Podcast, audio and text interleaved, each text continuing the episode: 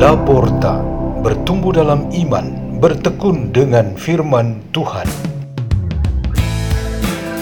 Radio Laporta, pintu terbuka bagimu untuk pertumbuhan pengetahuan dan kebijaksanaan tentang Allah.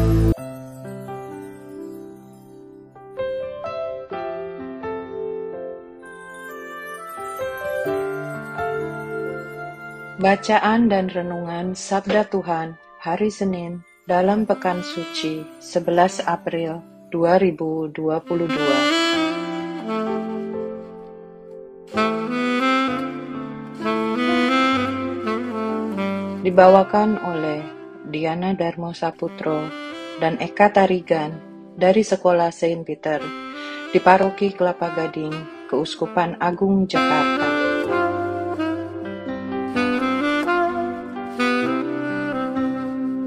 Inilah Yohanes 12 ayat 1 sampai 11. Enam hari sebelum Paskah, Yesus datang ke Betania, tempat tinggal Lazarus, yang ia bangkitkan dari antara orang mati. Di situ diadakan perjamuan untuk dia. Marta melayani, dan salah seorang yang turut makan dengan Yesus adalah Lazarus. Maka Maria mengambil setengah kati minyak narwastu murni yang mahal harganya, lalu meminyaki kaki Yesus dan menyukannya dengan rambutnya. Dan bau minyak semerbak memenuhi seluruh rumah. Tetapi Yudas Iskariot, seorang dari murid-murid Yesus yang akan segera menyerahkan dia, berkata, "Mengapa minyak narwatsu ini tidak dijual 300 dinar dan uangnya diberikan kepada orang-orang miskin?" Hal itu dikatakannya bukan karena ia memperhatikan nasib orang-orang miskin, melainkan karena ia adalah seorang pencuri. Ia sering mengambil uang yang disimpan dalam kas yang dipegangnya. Kata Yesus, biarkanlah dia melakukan hal ini mengingat hari penguburanku, karena orang-orang miskin selalu ada padamu. Tetapi aku tidak akan selalu ada pada kamu. Banyak orang Yahudi mendengar bahwa Yesus ada di Betania, maka mereka datang bukan hanya karena Yesus, melainkan juga untuk melihat Lazarus yang telah dibangkitkannya dari antara orang mati.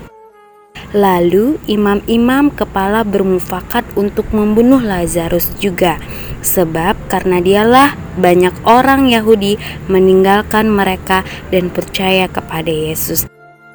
Demikianlah sabda Tuhan.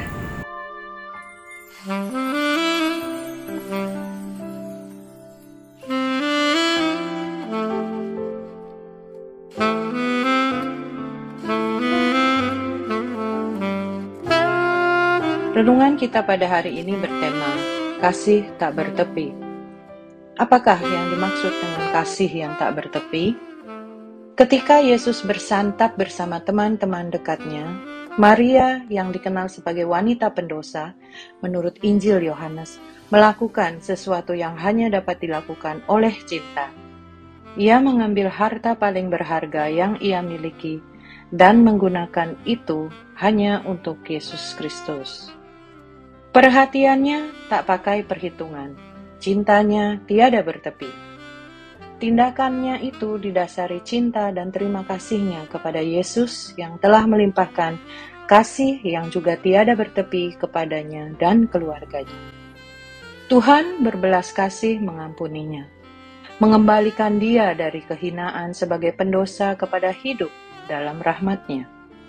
Ia melakukan sebuah tindakan kasih yang mestinya tidak boleh dilakukan seorang wanita Yahudi di muka umum ia melepaskan rambut panjangnya terurai.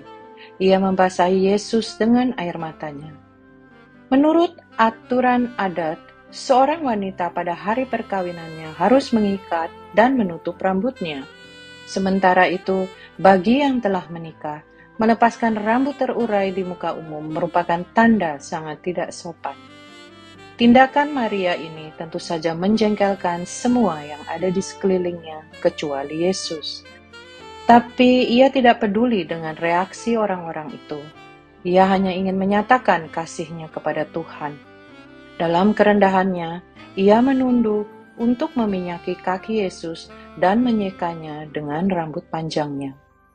Tindakan Maria ini meninggalkan pesan kepada kita, yaitu bagaimana dan sudah berapa kali kita menunjukkan wujud terima kasih dan cinta terbesar kepada Tuhan? Karena minyak wangi itu seluruh isi rumah penuh dengan keharuman. Yohanes 12 ayatnya yang ketiga. Keharuman dan keindahan mengisi seluruh rumah baik secara fisik maupun secara rohani. Hanya kasih tiada bertepi yang dapat melakukan ini. Hal ini cukup untuk menggambarkan bahwa seorang manusia seperti Maria dapat berbuat kasih yang sama dengan kasih Tuhan Yesus Kristus. Tidak mustahil bagi siapa pun dari kita melakukan hal seperti yang dilakukan Maria. Yesus Kristus senantiasa memberi kita contoh untuk berbagi kasih yang tak bertepi. Di dalam pekan suci ini, kita mengenangkan perbuatan kasihnya. Pada hari ini, kita diberi gambaran sosok Yesus hamba Allah yang rela untuk menderita, bagaikan buluh yang patah terkulai atau sumbu yang pudar nyalanya. Tetapi ia sendiri tidak akan patah terkulai dan menjadi pudar. Ia tetap menegakkan hukum di bumi ini. Cintanya bertahan selama-lamanya di bumi ini. Yesus tak akan berhenti dan dengan menderita dan wafatnya ia justru melewati semua ini dan hidup terus di dalam kita semua. Marilah kita berdoa. Dalam nama Bapa dan Putra dan Roh Kudus. Amin. Ya Tuhan Yesus Kristus, ajarilah dan kuatkanlah kami untuk selalu dapat bertahan bila kesulitan dan penderitaan menghadang hidup kami.